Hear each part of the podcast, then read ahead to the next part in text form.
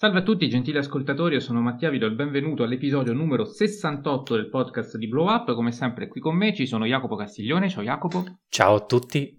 Ed Enrico Baccigliari, ciao Enrico. Ciao a tutti. Dunque, la puntata di oggi è dedicata a due capolavori del 1950, qui parliamo di due capolavori veramente assoluti e su questo mh, mm, non ci sarà contraddittorio perché, eh, insomma, almeno noi tre siamo, siamo assolutamente tutti, tutti, molto d'accordo sul punto. Vi auguro una buona Pasquetta perché noi stiamo registrando con largo anticipo, ma quando ascolterete questa puntata, eh, almeno i primi di voi, eh, sono, insomma, staranno festeggiando beatamente, magari lo faranno di ritorno dalla classica gita fuori porta, non lo so. Eh, ad ogni modo, direi subito di eh, cominciare questa puntata parlando di questi due splendidi film che eh, nel 1950, come dicevo, si sono contesi eh, un po', eh, anzi nel 1951 si sono contesi eh, i premi più importanti eh, degli Oscar di quell'anno, dal momento che Viale del Tramonto ha ottenuto 11 nomination e 3 statuette per sceneggiatura originale, scenografia e colonna sonora, mentre Eva contro Eva Uh, che è l'altro, non, forse non neanche l'avevo detto i titoli, però uh, avendoli annunciati sia nel titolo della puntata, nel titolo delle storie, nel, alla fine dello scorso episodio, li dati per scontati, chiedo bene, dicevo, Eva contro Eva invece ha ottenuto 6 Oscar e 14 nom- nomination, eh, gli Oscar vinti sono per film, regia, attore non protagonista a George Sanders, sceneggiatura non originale, costumi e sonoro. Peraltro sempre in ottica Oscar è interessante ricordare Eva contro Eva per il fatto che è l'unico film della storia ad aver ottenuto ben quattro nomination per le migliori interpretazioni femminili. Uh, infatti, negli Oscar di quell'anno, poi nessuna si è portata a casa la statuetta, però uh, Betty Davis e Ann Baxter furono nominate come migliori attrici protagoniste e uh, Celeste Holm e Thelma Ritter furono nominate per appunto migliori attrici non protagoniste. Um, sono due film che abbiamo deciso di trattare insieme per una serie di motivi, uh, oltre che insomma quelli appena uh, menzionati, quindi la, la, contestualità temporale, visto che sono usciti nello stesso anno uh, e ehm, quindi sono film ravvicinati, ma sono due film che se vogliamo iniziano tutte e due dalla fine, ecco, già per trovare una prima, una prima congruenza, uh, l'inizio di tutti e due i film uh, si ricollega a una scena finale, iniziano con lo spoiler. In Viale del Tramonto si apre con un morto in piscina e, e, si chiuderà proprio col morto in piscina. Eva contro Eva si apre con una premiazione e si concluderà proprio con la stessa premiazione. Quindi uh, già dalla prima scena sappiamo in entrambi i casi come andrà a finire. Questa è una caratteristica comunque che soprattutto nella Hollywood classica non era neanche tanto rara, però eh, sicuramente un'affinità che hanno in comune e vale la pena sottolinearla, ma sono anche due film che in modo diverso, con varie declinazioni, e lo vedremo nel corso di questa puntata, comunque hanno a che fare con, con il mondo dello spettacolo, inequivocabilmente. Uh, Viale del Tramonto in modo Uh, quasi, anzi assolutamente diegetico, uh, parla del, del rapporto uh, che, che, c'è tra il, il, cinema muto del passato e quello classico a cui comunque Billy Wilder apparteneva in quel momento, nel 1950 era un cinema ancora emergente, quindi quello del sonoro.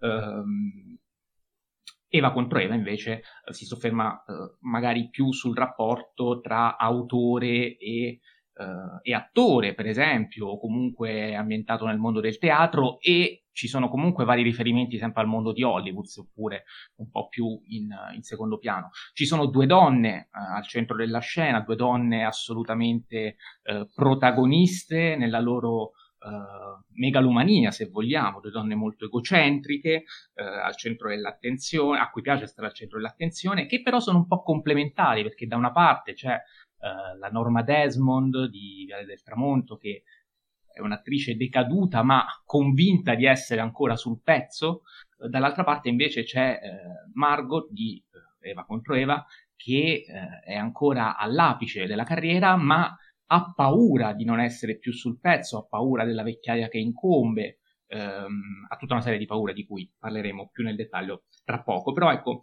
ehm, anche il modo di questo essere così metaspettacolari, questo avere lo spettacolo come questa Hollywood al centro della, della, del racconto, eh, in modo più o meno diretto, è sicuramente una cosa che eh, ci ha portato anche a decidere di trattare questi due film eh, simultaneamente nella stessa puntata. Cominciamo subito da Viale del Tramonto, che è uscito pochi mesi prima di eh, Eva contro Eva, quindi come sempre seguiamo l'ordine cronologico, eh, e do subito la parola ad Enrico per cominciare a parlare quindi di questo grandissimo film diretto da Billy Wilder, non l'avevo ancora nominato, l'altro invece, Eva contro Eva, è diretto da Joseph Mankiewicz, fratello del noto Herman, uh, centro di Mank, quarto potere, eccetera, eccetera, giusto per dare anche un contesto a quelli un pochino, un pochino meno, meno, meno, meno malati di noi di, di, di, storia del cinema, di cinema, non lo so, come vi pare. Enrico. Eh, allora, Via del Tramonto è un film, secondo me, molto importante come lo è Eva contro Eva dal punto di vista della sceneggiatura. Uh, quindi mi permetto di fare una piccola introduzione di entrambi, quindi vale per tutte e due e quindi non mi ripeterò per Eva contro Eva. Sono entrambi due film che secondo me dal punto di vista strettamente di scrittura uh, vengono dal futuro, cioè non sembrano del 1950, sembrano almeno di un decennio successivo.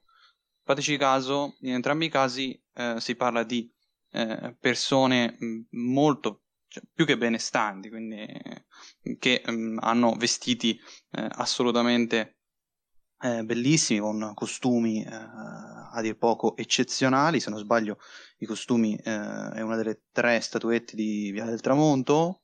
O... No, di Eva contro Eva.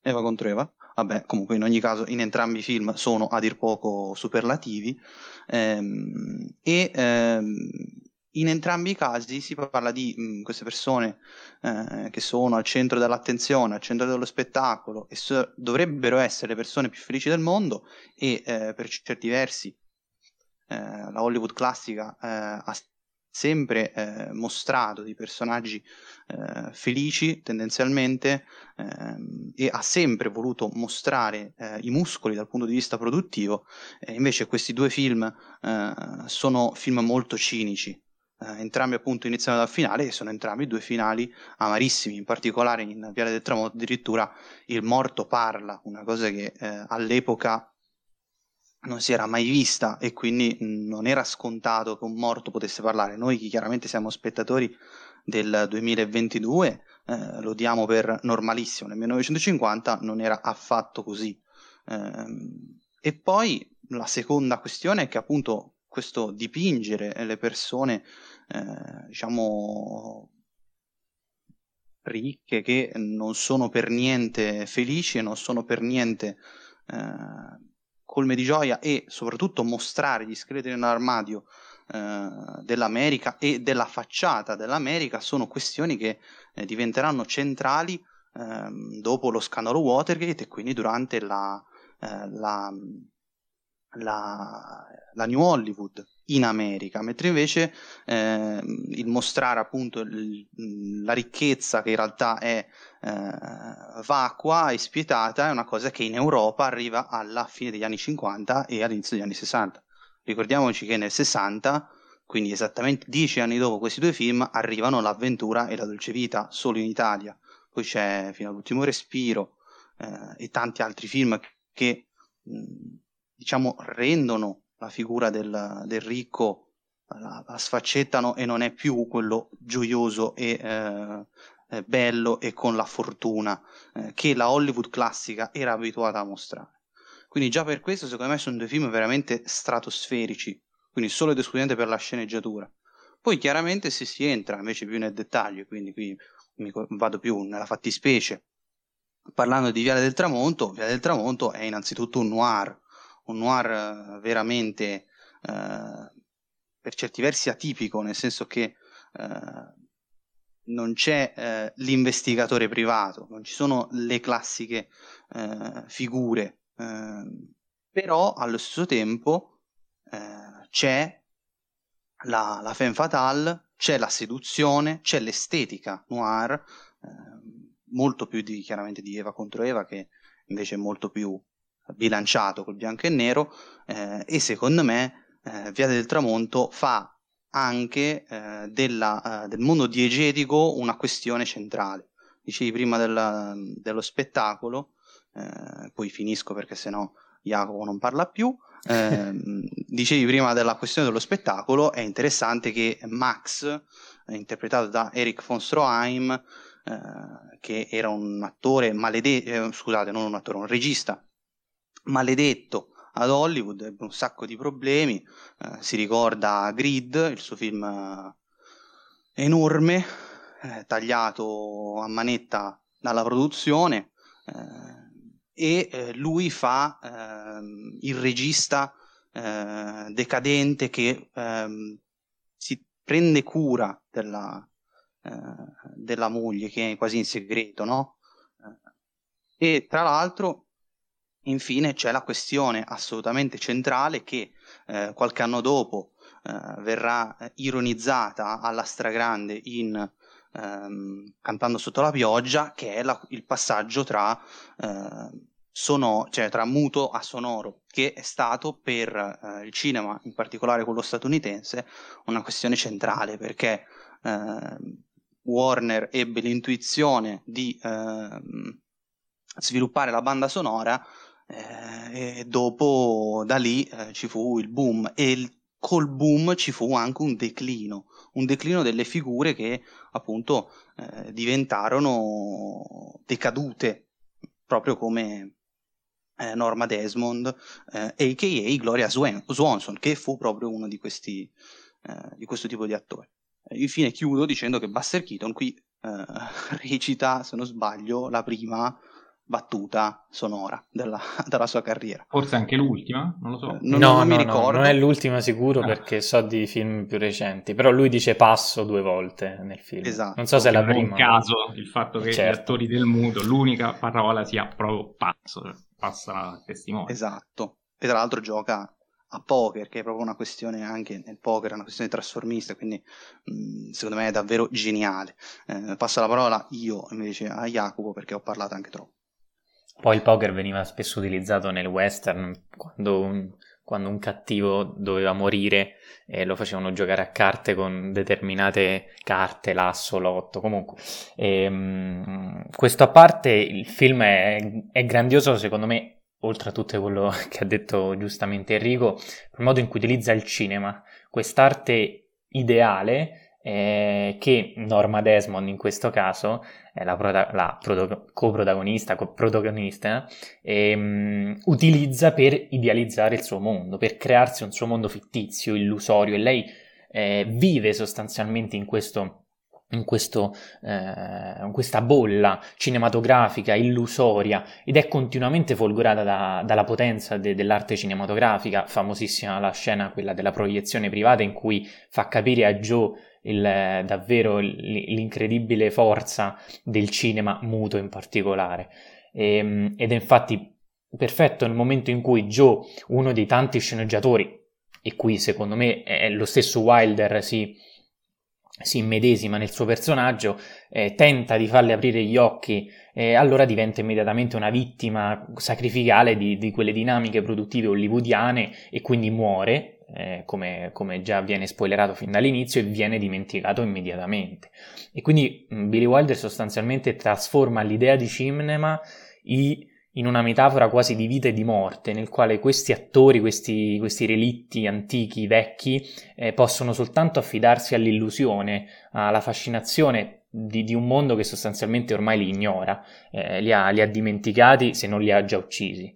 Ehm, dall'altra invece c'è un mezzo vero, quello cinematografico, eh, che fa del prodotto creativo un'energia ed è l'ultima sequenza in, è, è, incredibile per il modo in cui la macchina da presa si va a combaciare con la finzione della storia, a dimostrare che quella macchina hollywoodiana, l'industria, continuerà sempre ad andare avanti a imporsi e allora tutto questo secondo me diventa proprio un'espressione spietatissima alla Wilder eh, di questa fabbrica di sogni, che appunto Hollywood, di questa industria immortale che all'apparenza sembra ovviamente affascinante, sembra sorridente, ma che in realtà nasconde tantissime malattie, eh, quella del divismo, della stigmatizzazione di vecchie star, la rapidità nel, nel promuoversi e nel cambiare faccia continuamente, illudendo il pubblico, eh, nascondendo invece da, da, un'altra parte tutti i fantasmi che ha creato e continuerà a creare. E, come diceva Enrico, giustamente tutto questo come lo fa innanzitutto con la sceneggiatura e poi con gli altri due premi che vince agli Oscar, mm, giustissimi secondo me, ovvero scenografia e colonna sonora, perché appunto oltre a avere una sceneggiatura con i fiocchi è lo stile che si fa funereo e malinconico e che, e che va a parlare di questi personaggi di un cinema che, anzi, che facevano un cinema e che a causa di di un suo processo quasi di autoconservazione, deve uccidere metaforicamente tutti questi, eh, questi personaggi per far fiorire il presente o il futuro, insomma. E infatti questa atmosfera è cupa, è orrorifica a tratti, il noir si fonde magnificamente con tantissimi altri generi, quali vabbè, già dalla commedia al dramma, e la fotografia è sempre più scura, quindi è geniale anche dalla prima inquadratura in cui, che citava anche Enrico, dal basso praticamente surreale quasi, ehm, in cui il protagonista diventa narratore onnisciente e racconta da, da morto, ma poi c'è eh, un utilizzo della profondità di campo quasi eccessiva, soprattutto nella, mh, nella villa, con questo chiaroscuro molto evidente, quasi espressionista, eh, ovviamente in riferimento anche alla presenza di, di Eric von Stroheim nel cast e quindi il modo in cui eh, il suo personaggio oscuro e eh, la villa e quindi anche tutto il, il sentimento hollywoodiano viene, eh, viene trasmesso.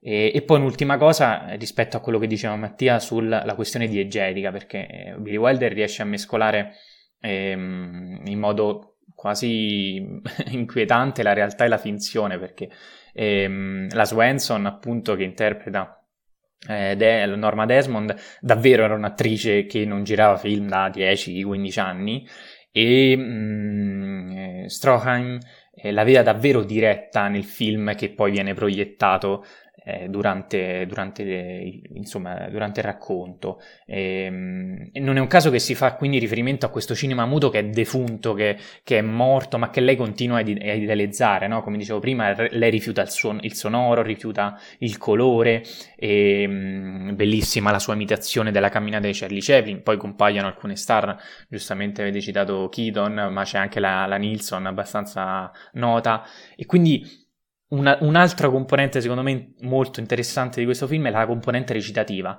Per il modo, per esempio, in cui la Swinson recita, sembra davvero che stia interpretando continuamente un personaggio all'interno di un film muto. Sappiamo come, come deve comportarsi un film, com, come viene approcciato no? da un attore in un film muto, no? quindi sfrutta più le espressioni facciali, le sopracciglia, i gesti sono più espliciti, è molto vivace, molto istrionica. E, e, e questo si, viene rappresentato anche da altri personaggi, per esempio eh, Stroheim, eh, al contrario invece è quell'ex marito regista che continua a mandare le lettere alla diva da finti ammiratori, è sempre posato, tranquillo, parla molto poco e quindi il suo ruolo dimostra ancora una volta l'umiliazione di questi grandi autori maledetti, come diceva Enrico prima, eh, del passato che hanno subito eh, diciamo, i, le ipocrisie dell'ingranaggio hollywoodiano, de, delle dinamiche produttive e che quindi si ritrovano trovano in, in un ruolo eh, anormale. Eh, quindi tutto questo film secondo me è incredibile il modo in cui lo riesce a trasmettere in modo cinematografico sicuramente e, um, è colmo di citazioni ormai immortali eh, tra tutti ehm, I am big it's picture that goes small quindi lei è rimasta grande, sono, sono, è il film che si è, il cinema che si è rimpicciolito e quindi nulla, eh, oltre a capolavoro non saprei altro dire. Eh, Mattia. Sì, eh, io eh, mentre parlavate parlerei un pochino meglio dell'inizio perché secondo me già nell'incipit ci sono tante cose che danno l'idea del film. Um, ad esempio, uh, il film si apre con un uomo nella piscina e sappiamo che nel cinema in generale, quando c'è l'elemento dell'acqua, riporta a quel liquido amniotico e quindi alla rinascita, tant'è che infatti, come diceva giustamente Enrico, eh, c'è un, un, morto che parla. La, ah, altra cosa in comune dei due film è la voce fuori campo, me l'ero scordato, eh, la utilizzano entrambi. Comunque, qui è chiaramente quella di un morto. E, e, il morto proprio dall'acqua sembra riprendere nuova vita e eh, narrare a ritroso la storia. Peraltro, proprio all'inizio c'era una scena con, con Gillis, il protagonista, che parlava con, con degli altri ospiti uh, all'obitorio e questa scena poi fu tagliata uh, perché suscitò parecchia ilarità uh, nei pochi spettatori che, che, la videro. E questa cosa turbò parecchio Wilder che quindi optò per uh, rimuoverla proprio per non guastare quelle atmosfere quasi orrorifiche di questo noir estremamente decadente e crepuscolare su Hollywood ma non solo perché Hollywood diventa in qualche modo lo specchio, lo specchio della realtà e come diceva giustamente Jacopo questa cosa si riflette molto sul gioco, sulla scelta degli attori per esempio, sul fatto che eh, si recita fino a un certo punto, ecco. Uh, ed è anche il modo con cui Billy Wilder omaggia un certo tipo di cinema che però non appartiene più al presente e di cui lui è un nuovo esponente, lui è effettivamente a tutti gli effetti un possibile uh, Gillis che si trova a dover utilizzare la macchina per lavorare, ecco la macchina diventa un elemento importantissimo per, per uno sceneggiatore per lavorare a Hollywood dove si lavora negli studios dove eh, devi necessariamente spostarti con un mezzo tuo. Uh, la macchina qua mi ha fatto un po', ricor- un po', pensare alla bicicletta di ladri di biciclette. Mi rendo conto che è un paragone un po' forzato, però uh, no, questo... no, non è forzato assolutamente. Ah, grazie Enrico, se lo dici con questa decisione sono molto contento. Eh, però è, diventa un po' il correlativo oggettivo del...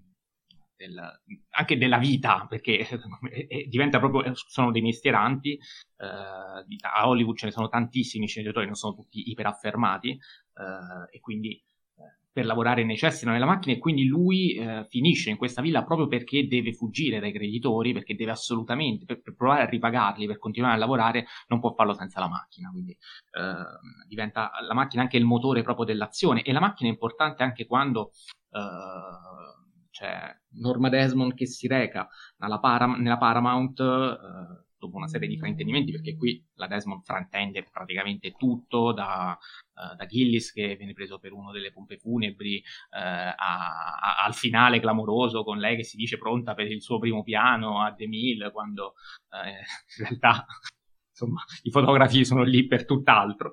Um, e quindi dicevo, eh, la macchina lì, quel carrozzone, eh, voleva semplicemente essere noleggiata, invece lei si reca agli studios proprio perché crede di essere tornata alla ribalta, in realtà se la fila più nessuno, soltanto un vecchio eh, al corpo di guardia lì al cancello le apre le porte perché nessun altro l'aveva riconosciuta addirittura, quindi ehm, questo anche rende l'idea di quanto decaduta sia la situazione. E proprio quando si reca agli studios, peraltro, una scena bellissima, forse la mia preferita di tutto il film, quindi lo dico subito, anche se avevo detto che mi sarei concentrato solo sull'inizio, ma è impossibile parlando di Viale del Tramonto, cioè quando proprio uh, sul set reale di un film di DeMille, che interpreta se stesso, uh, il film se non sbaglio è Sansone e Dalila, uh,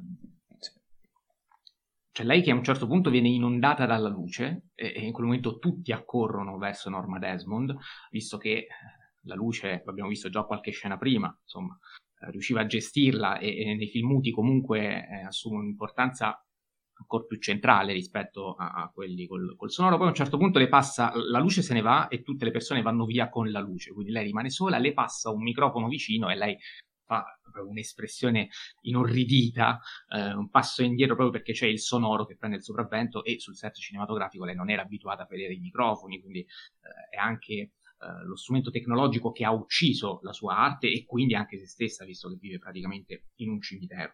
E, ehm, e dicevo anche un'altra cosa sull'inizio, è interessante secondo me soffermarsi sul, sul sulla scimmia, perché la scimmia la prima volta che ho visto il film non capivo bene cosa, cosa potesse rappresentare e perché proprio una scimmia, poi rivedendolo ho pensato al fatto che la scimmia effettivamente è un animale comunque appartenente al circo, è un animale che rappresenta, può rappresentare se vogliamo quello che era anche il mondo hollywoodiano, quindi un mondo comunque sfarzoso, estremamente kitsch, estremamente... Um, circense quasi, eh, essendo comunque mondo dello spettacolo, e proprio la morte della scimmia eh, può essere appunto intesa, almeno dal mio punto di vista, non so cosa ne pensate, proprio come la morte di eh, un, certo tipo di, un certo tipo di cinema e quindi di, eh, di spettacolo. Enrico, eh, magari per fare un altro giro rapido, come vuoi? Eh, no, io volevo solamente aggiungere una questione che prima è stata accennata, eh, anche a favore della cosa che dicevo prima, cioè del fatto che le sceneggiature di questi due film sembrano proprio venire dal futuro la questione della ribellione contro eh, le produzioni eh, e il, l'avvalorare eh, l'importanza degli autori ehm, e mostrare come, eh, e qui entro nel merito di, Eva contro Eva, ehm, l'attore si ha un corpo e quindi è destinato a invecchiare, mentre invece l'intelligibilità delle, delle idee dell'autore, quelle persistono anche dopo 300 anni. Questo aspetto di, eh, diciamo, eh, ribellione è un, appunto un elemento che diventa ricorrente e diventa elemento cardine della ribellione produttiva della New Hollywood, che decide di eh, produrre film decisamente più eh, scandalistici eh, e anche film eh, che erano pensati per essere piccoli, che poi magari hanno avuto un successo eh, enorme. Quindi assolutamente eh, altro elemento che dimostra il fatto che questi due film siano veramente antesignani per il cinema hollywoodiano. Jacopo, un'ultima, qualcuno può aggiungere qualcosa su del tramonto? Passiamo a Eva contro Eva. Ma ti do il ponte perfetto perché secondo me il, punto in cui questi due film riescono ad essere più vicini, ehm, allacciandomi a quello che dice Enrico, è proprio la questione del tempo, cioè la decadenza di questi attori che a differenza del cinema che invece è eterno, come eterna eh, la scrittura, eh, come appunto citava Enrico, ehm, gli attori all'interno di uno show business rimangono persone e che quindi sono eh, sostanzialmente, non dico schiave, ma comunque ehm, stanno alle regole di un cinema che è un'arte più grande di loro, è qualcosa eh, che come la vita non, non possono decidere. E, ehm, e, Hollywood sostanzialmente rappresenta tutto questo, quindi eh, Mankiewicz secondo me in forma diversa, eh, e ora insomma possiamo, possiamo parlarne, eh, lo fa secondo me in maniera più fisica, eh, cioè parlando proprio della, della, vecchiaia fisica degli attori, il che eh, è ancora più scandalistico da un punto di vista proprio di, di sceneggiatura, secondo me. Sì, ma anche perché uh, in, um, in, Eva contro Eva, uh, Betty Davis uh, e quindi Margot in qualche modo, Margot Channing ovviamente, um, in qualche modo eh, incarna un po' le stesse paure eh, di Norma Desmond, però se in Norma Desmond sono paure inconsce, perché eh, lei è ancora convinta di essere la diva che non è più, ehm, è come se eh, Margot Channing avesse visto Viale del Tramonto e l'avesse fatto proprio, e, e quindi in modo anche lungimirante dice io ho 40 anni, il mio compagno ne ha 32, Oggi eh, sono acclamata, ma c'è chi mi sta facendo le scarpe, fondamentalmente, quindi Eva Harrington che sta arrivando, più giovane. Quindi e... un sintomo di prevenzione, tu dici, no? Sì, come dire, ehm, eh, ma eh, lei è anche molto lungimirante quando a un certo punto fa un discorso alla sua amica più cara ehm, e dimostra che quelle che sono le sue paure in realtà non sono, tanto pau- non sono tanto capricci, e ci sono pure quelli, fanno parte del personaggio, per carità, lungi da me dire che eh, Marco Channing sia una donna capricciosa come personaggio e tutto il resto, ma ehm, a un certo punto dice io voglio avere la certezza che il mio compagno, che tra l'altro non è suo marito, è il suo compagno, ehm, scelga me in quanto donna e non me in quanto personaggio. Cioè io ho paura che lui si sia innamorato del personaggio Margot e non della donna Margot. E cosa succede? Succede che a un certo punto il personaggio non ci sarà più.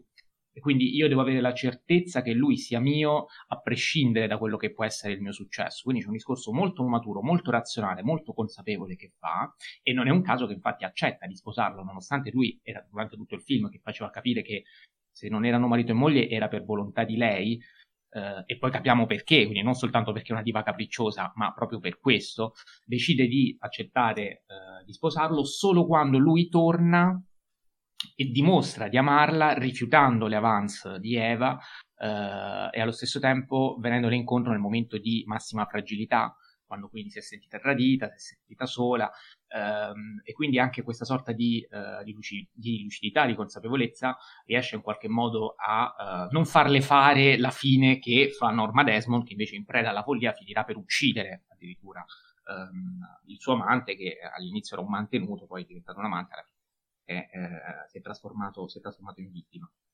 Comunque, Eva contro Eva, dicevo anche qui c'è una voce fuori campo, anzi ci sono tre voci fuori campo perché i narratori sono tre, è un film che procede per flashback, uh, ce ne sono ben sette.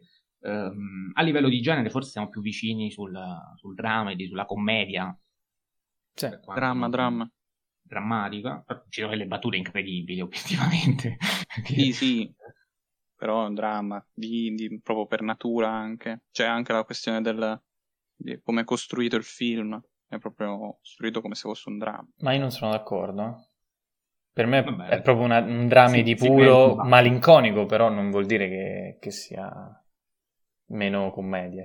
Accademicamente parlando è, è drammatico, però eh, soprattutto forse per, uh, per, il 1950. Cioè le commedie del 1950 erano altre, ecco, forse, eh, esatto. siamo nell'ambito della... Ecco, pensiamo alle commedie di Billy Wilder, per esempio, eh, sono molto più esplicite da un punto di vista di comicità. Ecco, qui invece sono più umoristiche le battute che, che esatto. comiche.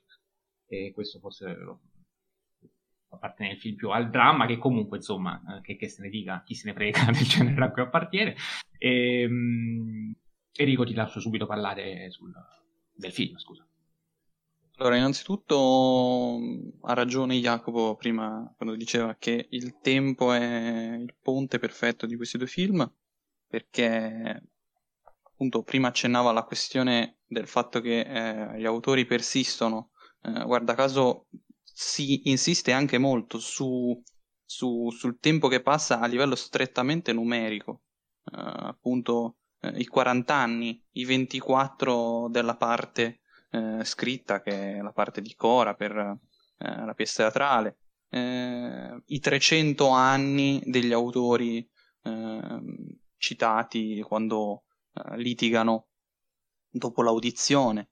Eh, insomma, proprio strettamente mh, a livello numerico eh, gli anni vengono nominati sempre. Anche il compagno di lei che ne ha 32. Ah, e, e anche la parte viene scritta per un amargo di 15 anni prima. Cioè si, si fanno capire che, che, lo sceneggiatore ci abbia pensato per anni, eh, costruendo Cora, eh, scrivendo la, la, sceneggiatura insomma, del, della pista teatrale su, su, sempre su di lei, quindi nel corso degli anni. Quindi sì, sono d'accordo.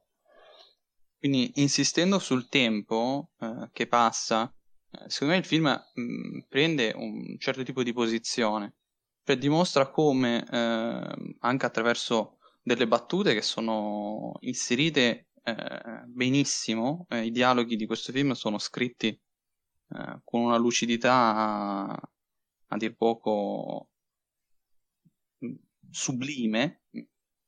Viene detto che eh, l'incedere del tempo fa sentire eh, il tempo dei, degli attori come un macigno, un macigno che chiaramente eh, impone delle, delle, regole che invece gli altri ruoli eh, nel teatro e quindi automaticamente anche nel cinema eh, esistono. E questo anche grazie a, a, alla regia e al montaggio, secondo me sono eh, di altissimo livello, eh, perché nonostante siano eh, regie classiche, quindi non, non, i virtuosismi eh, non ci sono, grazie al cielo, eh, si sceglie di eh, sviluppare il racconto attraverso poche cose, ma quelle poche cose vengono segnalate con, ehm, a- attraverso la regia. Pensiamo a, a, ad esempio all'uso che si fa delle porte.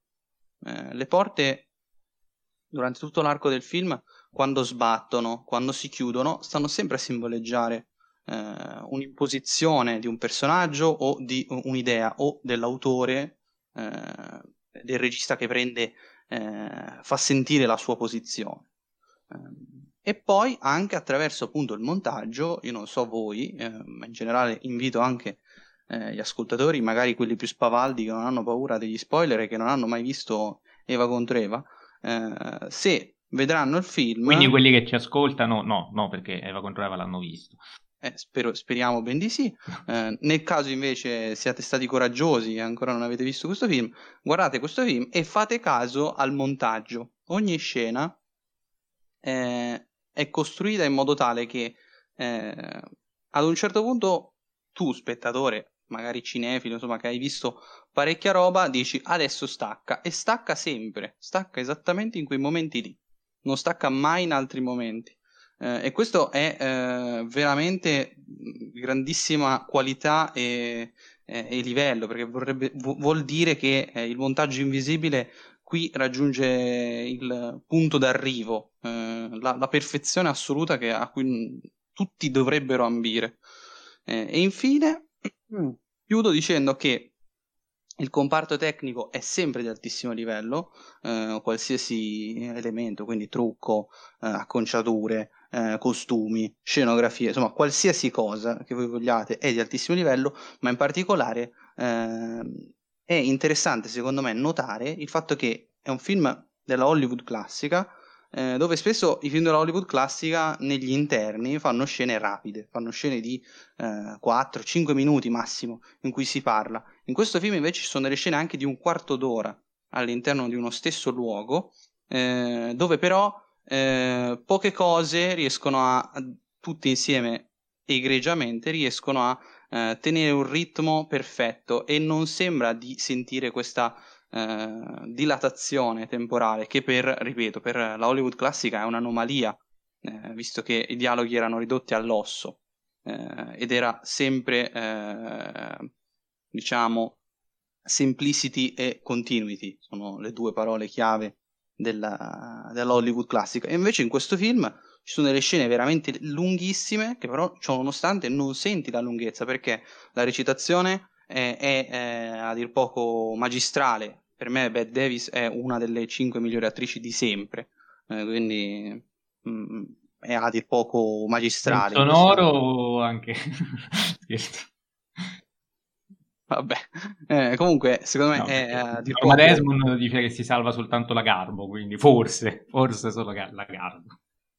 Vabbè, comunque secondo me è un film um, eccezionale in questo perché in queste scene davvero eh, non si sente questa lunghezza, ma anzi il, il film eh, vola, eh, vola, sono due ore e dieci che eh, non senti mai. E poi inoltre è un film, ripeto, veramente cinico per l'epoca dove il, il, il, protagonista fa un'ascesa allucinante e tra l'altro fa un'ascesa, questa è una, una cosa buffa, eh, nonostante Margot si sentirà ingannata, tutta la storia nasce perché lei decide di eh, aprire la porta alla fan, a Eve, eh, che lei poi dopo eh, tesse la sua tela e eh, diventa la vincitrice del premio, Sara Siddons. Sì, eh, peraltro c'è anche quel fantastico finale che è un finale che può segnare anche un nuovo, oltre che a segnare un nuovo inizio, quindi il ripetersi del quando insomma Eva farà la stessa cosa a, alla sua fan. Eh, però forse ci dice anche come Betty Davis, e quindi scusate, Margot Channing, può aver iniziato a sua volta la carriera. Ci dice che eh, la stessa eh, Margot all'inizio, anche lei, eh, non è stata aiutata, non è stata inserita, non è stata... perché il messaggio è anche quello, cioè per arrivare a un certo punto, oltre ad aver fame, ad aver sacrificio, ad aver dedizione, tutto quello che ti pare, l'impegno, tutto, c'è anche un, una, un arrivismo che eh, ti porta a fare delle cose eticamente scorrette, ti porta a essere eh, cattivo. Eh. Quindi, se alla fine della fiera, se Margot è lì, arriva a maturare, noi la vediamo nella parte più matura, quella in cui quindi è consapevole, a un certo punto si accontenta, rinuncia a un ruolo, ehm, si gode il marito che appunto decide di sposarsi, di fare una vita normale e tutto il resto. Quindi una fase matura. Però magari all'inizio anche lei è stata una una Eva Harrington, e il finale sta lì a testimoniarcelo come possibile lettura. Non lo so. Jacopo. Ma sì, perché il gioco si ripete sostanzialmente, e lo show business è anche quello, eh, il ripetersi de, di continue ipocrisie. E comunque tu dicevi che Norma Desmond salva la Garbo, io ti dico che eh, il, il, film in cui c'è Norma Desmond è scritto anche da Wilder, e Wilder prima del prima dei Viali del Tramonto era molto famoso, forse più per Ninochka che aveva scritto per Lubitsch, in cui recita la Garbo, che per gli altri suoi film, ehm, forse a parte La fiamma del peccato.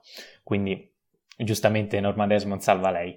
E comunque a parte questo, il film eh, All About Eve è incredibile perché il modo appunto in cui dicevate voi, il modo spietato in cui parla sì del teatro, del cinema, di, dello show business tutto, lo fa però rendendolo totalmente universale, eh, perché parla del successo, ma parla del successo in qualsiasi ambito, parla dell'ambizione, dell'inganno, del potere, della necessità del consenso, che però si può eh, allargare a qualsiasi tipo di, eh, di business. E, um, Enrico mi, fa, mi, segnala che era già famoso per Giorni Perduti, sicuramente, però diciamo Lubitsch era un nome un pochino più grande, almeno fino a che non si è imposto Wilder, mm, dimmi se sbaglio. Non sbaglio, ok. E, um, e quindi abbiamo questa giovanissima ragazza che pur di ottenere successo, anzi pur di ottenere un applauso in più, mi fa molto, molto sorridere questa cosa, eh, fa di tutto sostanzialmente. E dall'altra però abbiamo tanti personaggi e, e, ognuno porta con sé le ipocrisie di questo mondo, del mondo e della categoria di cui fa parte. Quindi c'è eh, appunto questa giovane attricetta promettente che cerca di fare tutto il possibile, ehm, lo sceneggiatore, eh, mi viene da ridere, poi, poi Enrico ti do la parola, lo sceneggiatore um, amaliato da, da questa giovane attrice che che cerca di fare carriera e quindi l'aiuta, la supporta, eh, quasi se ne invaghisce all'inizio. E poi c'è invece un'altra parte, quella della critica giornalistica che non si limita a scrivere, ma anzi eh, diciamo, sfrutta i propri, i propri articoli eh, critici come, come, come fossero delle, de, delle, armi di ricatto. E poi c'è il regista che preferirebbe forse andare a Hollywood, no? questa patria del cinema che viene spesso nominata dagli attori di, di All About Eve e che però loro ci, ci, ironizzano sopra come se quella Hollywood, lo, la lontana Hollywood, fosse l'unica feccia del mondo dello spettacolo. Eh, però noi vedendo il film ci accorgiamo che questa cosa fa parte anche del teatro, ma anche di qualsiasi eh, business di questo tipo. E, ehm, e quindi in tutto questo, quello che sicuramente arriva più, diciamo, più forte è quello che dice Enrico, cioè il significato dell'attore, della decadenza dell'attore, il modo in cui viene eh, rappresentato come colui che simula per interpretare un ruolo, e che lo sceneggiatore giustamente mh, mm, gli rinfaccia il fatto che sia soltanto un corpo e una voce che interpreta e che quindi invecchia, tra parentesi. E, ehm, mh, poi c'è la famosissima frase It's about time the piano realized it has not written the concerto. Sarebbe ora che il pianoforte capisse che la musica non è stata scritta da lui. E, ehm, e quindi il modo in cui invece Margot eh, gli ribatte che invece no, l'attore deve reinterpretare quasi, no? deve rivivere le parole del sceneggiatore. Insomma, c'è questo conflitto eh, infinito che ancora oggi persiste tra corpo attoriale, voce attoriale e scrittura che sta al centro del film sostanzialmente. E, ehm, per farlo ovviamente si usa il teatro, però questo conflitto, come sappiamo, fa parte in modo intrinseco anche de- dell'ambiente cinematografico. E, ehm, infatti mi, mi, viene da chiedere poi però il grande pubblico, quello più generalista, per che cosa va al cinema? Per le storie, quindi per, per la scrittura o per guardare i, i propri, eh, diciamo, miti attoriali che interpretano queste storie? Eh, forse la risposta ce l'ho. Se, se Uncharted va bene al botteghino... Eh, Vedi, un, un, una domanda te la fai e per questo, per questo il film è, è anche... Ehm, è spietato da questo punto di vista, perché c'è questa continua lotta della simulazione, della scrittura che, che viene da sé, ehm, che poi viene vinta come appunto il premio viene dato dalla, da Yves, da, da questa coprotagonista che fa uh, una rivista sostanzialmente che fa di tutto. E tra l'altro, prima di darti una parola, poi magari facciamo un secondo giro che ho un altro paio di cose da dire. Eh, siccome Mattia ci tiene sempre, eh, Eve è nomen omen, visto che è Eva da cui nasce la tragedia umana, e qui è il motore un po' di, tutto, di tutte le vicende tragiche della storia. Quindi, Mattia. No, io do subito la parola ad Enrico. Ah, è vero che voleva, sì, sì. Wilder. No, io mm, scusate, chiedo scusa agli ascoltatori, ma stavo facendo una roba, quindi ero mutato. Eh, al di là di questo, comunque, eh, dicevo che in realtà Billy Wilder era già famoso eh, prima di Via del Tramonto, perché eh, diciamo che il primo successo buono fu ehm, eh, La fiamma del peccato, poi però il grande successo arrivò con il film successivo, cioè Giorni Perduti o The Lost Weekend, che vinse eh, due dei premi Oscar diversi premi Oscar di, di Wilder per la regia e la sceneggiatura. Quindi mh, volevo solamente correggere questa cosa. Hai fatto bene. Il buon Billy era già famoso quando fece Via del Tramonto e Via del Tramonto fu un altro boost alla sua eh, carriera. Sì, poi la frase sul, sul pianoforte, cioè eh, sarebbe ora che il pianoforte capisse che la musica non è stata scritta a lui, è una frase ancora, come dicevi tu giustamente Jacopo, estremamente attuale che a me piace sempre ricordare a tutti i sostenitori eh, degli attori, perché io qui sono sempre dalla parte dello sceneggiatore, del regista, di quello che insomma sta, cioè che li fa recitare a tutti gli effetti, il motivo per cui spesso sulle interpretazioni attoriali dico più stupidaggini del solito, è il motivo per cui i premi degli attori sono quelli che in generale la figura dell'attore è quella che mi interessa meno. Mm, poi oggi stiamo parlando di film comunque in cui gli attori fanno, insomma, cioè Eva contro Eva eh, forse è uno dei pochissimi dieci alle recitazioni che do, ma nel senso, sono film che senza quel, quel, tipo di attori non sarebbero gli stessi, quindi non voglio assolutamente sminuire il ruolo dell'attore eh, nell'ambito di un film, perché è, è sicuramente cruciale. Però ecco, dal momento che tante volte viene visto come il più importante, su questo uh, mi permetto di dissentire e quindi ricaccio spesso, spesso la frase uh, qui di Mankiewicz, che forse era una frase, visto che il film l'ha scritto lui, um, con cui anche lui si stava togliendo in quel momento qualche, si è tolto sicuramente qualche soddisfazione scrivendola, ecco. Um, peraltro comunque eh, l'Oscar eh, alla regia l'ha vinto lui eh, in questo film, invece paradossalmente le attrici sono, le quattro attrici sono rimaste tutte escluse, l'unico ad aver vinto eh, il premio eh, premiato all'Academy è stato eh, George Sanders. Detto questo, non so se qualcuno vuole, vuole aggiungere qualcos'altro riguardo la Contreva, altrimenti ci avviciniamo alla conclusione. Io sì, proprio due cose brevi. Enrico? Io niente. Ok, allora vai Jacopo, chiudi.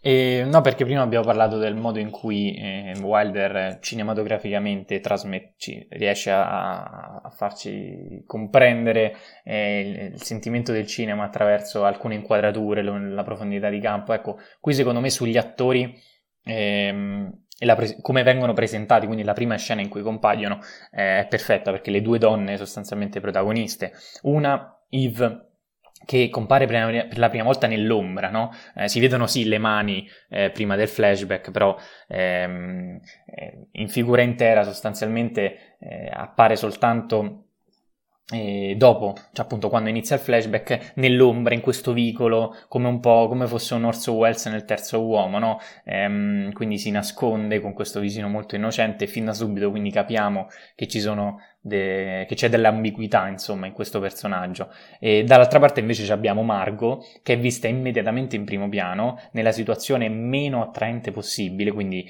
eh, dopo lo spettacolo mentre, mentre, si sta struccando e, e, già si vedono alcune rughe. Quindi già Mankiewicz da, fin dai primi dieci minuti sostanzialmente si, ci suggerisce il tema portante del, del film ovvero quello del tempo, della decadenza, della vecchiaia e il modo in cui questa attrice, quindi grande e fenomenale, come lo è la stessa Bette Davis che la, che la interpreta, man mano nel corso della storia verrà scalfita da questo potere incontrastabile che, che, è la gioventù sostanzialmente, questa gioventù molto arrivista, molto senza scrupoli. E ehm, nulla, mi fermo. Allora, ehm, leggo due contributi dei nostri ascoltatori che in realtà eh, non hanno fatto domande, ma insomma su questi film c'è veramente poco da dire, cioè, è scritto e detto veramente tutto e più, quindi eh, noi ci siamo limitati a riportare un po' le nostre impressioni durante le visioni. E, insomma, abbiamo tenuto compagnia nel, nel, ricordarvi queste visioni più che altro, ecco, sicuramente non abbiamo fatto chissà quale tipo di scoperta dell'acqua calda, anzi, eh, tant'è infatti che eh, Natale Rana eh, ci scrive, ci dice eh, scegliere se preferire Via del Tramonto o, o, Eva contro Eva è come chiedere se preferire la mamma al papà, cosa che eh, qualche altra volta abbiamo sentito dire dai nostri ascoltatori nei casi in cui abbiamo analizzato due capolavori. E, ehm, e poi c'è scritto Adriano nella Stazza, che salutiamo, ehm, che non ci ha fatto la domanda, ma ci ha ricordato che la perfezione esiste. Il punto interrogativo non c'era, quindi eh, siamo d'accordo con lui, almeno questa volta, parlo per me ovviamente, visto che a volte discutiamo, ma sempre amichevolmente. Piuttosto, parlando di Adriano e la Starza, ehm, se non vado errato, qualche tempo fa eh, aveva fatto un video proprio su Belle del Tramonto, eh, quindi vi invito a recuperare, lo aveva accostato a Fedora, altro film eh, di Billy Wilder, eh, il penultimo credo, ehm, film che ehm, io non ho recuperato, non ho visto, però eh, ai nostri ascoltatori eh, tocca, oltre che segnalare il video di Adriano, segnalare il fatto che riprende un po' quelli che sono uh, i temi di Viale del Tramonto spostati nel tempo, perché Viale del Tramonto è un film del 50, quindi parla del passaggio dal cinema muto a quello sonoro, uh, Fedora è un film del 78 che uh, parla un pochino invece del passaggio dal cinema classico a quello, quello moderno. E, e, quindi qui Billy Wilder, se in Viale del Tramonto faceva la parte del, del nuovo arrivato, del, del cinema che, emergente, eh, in Fedora eh, ha il ruolo indiretto ovviamente eh, dietro le quinte, può immedesimare se vogliamo, ecco diciamo così, ehm, in quello, nella parte di cinema ovviamente eh, superata. Um, altra cosa che non abbiamo detto di Via del Tramonto è che, eh, l'abbiamo detto in altre puntate, ma eh, tocca ricordarlo anche stavolta ovviamente, eh, se amate Mulholland Drive eh, e Lynch in generale non potete non aver visto questo film, quindi insomma anche perché è uno dei tre film preferiti di David Lynch, quindi ci mancherebbe. Sicuramente lo avete visto. Ora invece vi ricordo, anzi vi ricordo, vi comunico eh, l'esito del sondaggio eh, dei nostri ascoltatori che hanno preferito Viale del Tramonto a Eva contro Eva per ben 122 voti a 36 e io ci sono rimasto molto male, devo dire. veramente non mi aspettavo un risultato, una vittoria così schiacciante per quanto Viale del Tramonto sia un film sicuramente più noto eh, almeno sul web, mm, da quello che mi pare di, di, di capire, di Eva con Proeva, quindi questo può aver, può aver, favorito la vittoria, però insomma il risultato è veramente schiacciante. Chiedo a voi cosa ne pensate al riguardo, in generale qual è la vostra preferenza goliardica, l'abbiamo detto in premessa, su due capolavori totali, quindi nulla togliere all'eventuale sconfitto. Non so, chi io? Sì, sempre Enrico. Eh, Ma... Non rispondi, quindi... Boh, Ecco. Io non ne ho idea. Cioè, detta come Strano. No, ma stavolta è più boh del solito. Cioè, spesso dico boh, ma adesso giro neanche il ma. Quindi, boh per me. Non, non hai saputo scegliere tra, trom- tra sì, Tromboy, vabbè, Tomboy e, e Petit Maman, quindi giustamente. No, non è vero. Lì ho detto, ci sono delle cose che mi fanno dire Tomboy e altre che mi fanno dire Petit Maman. Qui non riesco manco a fare quel discorso lì. Proprio Va bene, si astiene proprio in modo... Dai, su gioca con noi Enrico. Vabbè, pensaci, Jacopo, ti scegli quello che non scegliamo noi. E io scelgo All About Eve soltanto perché, cioè no, in realtà perché mi piace tantissimo e poi perché il pubblico um, è andato dalla, dall'altra parte, quindi eh, diciamo per bilanciare devo, sono costretto eh, ben volentieri in realtà a scegliere il film di, di Mankiewicz. Eh, anch'io avrei detto Eva contro Eva. Eh, perché, sì, sì. Cioè, rivede... Eh, per carità, anche quando rivedo Viale del Tramonto. Però Eva contro Eva l'ho visto proprio più volte, non lo so, sarà anche per questo. Sono più affezionato. Mi diverto proprio tanto quando lo guardo. Cioè, veramente passi due ore e dieci che ti sì. aspetta. Poi la scena a cui facevi riferimento tu di lei che diciamo matura, che parla con l'amica, che immagino sia quella della macchina, sì, per, sì, per me è una delle scene più belle della storia del cinema, quindi sono, sono da, perfettamente in linea con quello che dicevi. Fantastico. Eh, Enrico, quindi ti prendi Via del Tramonto. Facci ah, beh, dai, mi prendo Via del Tramonto. Che sacri- grande sacrificio, eh. Così vade, diciamo, 2-1. Eh, dai, dobbiamo ribaltare moderatamente. Non possiamo fare come il pubblico che eh, scaga completamente uno, cioè non esiste. D'altronde, questo è quanto. Povero allora, pubblico, magari non l'hanno visto. rispetto per i 36 che hanno votato Eva contro Eva. Massimo rispetto, ovviamente. E, ehm, la prossima puntata è probabilmente, lo dico, visto che stiamo registrando con largo anticipo, potrebbero esserci dei cambiamenti. Eh, probabilmente sarà su, eh, su Cronenberg, quindi eh, analizzeremo quattro film uh, che sono, e mo vatte la pesca, sicuramente Dico Videodrome, Videodrome, Crash... Aspetta, aspetta, aspetta, Cosmopolis? No, cioè sì, ma la promessa dell'assassino viene prima. ah.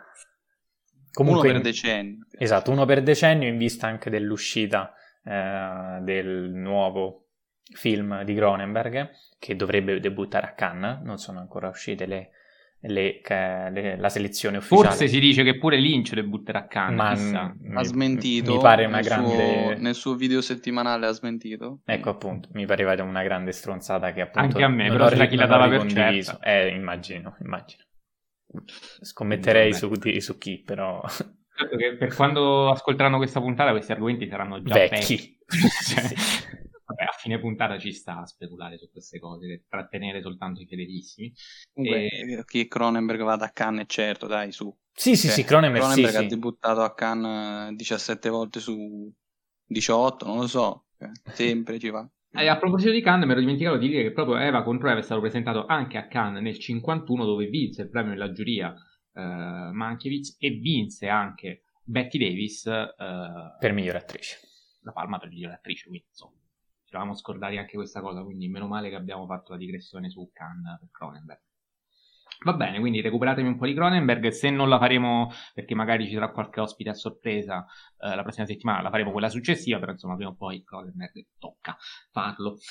E niente, saluto e ringrazio Jacopo Castiglione. Ciao Jacopo. Ciao a tutti, grazie per averci ascoltato e viva Fellini. Saluto e ringrazio. Saluto e ringrazio. Ma vabbè, niente, ne parliamo fuori onda. Eh, saluto e ringrazio anche Enrico Baccigliari. Ciao Enrico. Ciao a tutti, grazie e viva Mankiewicz e eh, Billy White. Eh, vi ricordo come sempre potete seguirci sulle nostre pagine Instagram, la mia Stale K, quella di Jacopo Cinemadoc, quella di Enrico, Enrico Bacciglieri. Seguiteci anche su Facebook in Blow Up Podcast Cinema. Ehm, come sempre vi saluto e vi ringrazio per l'ascolto.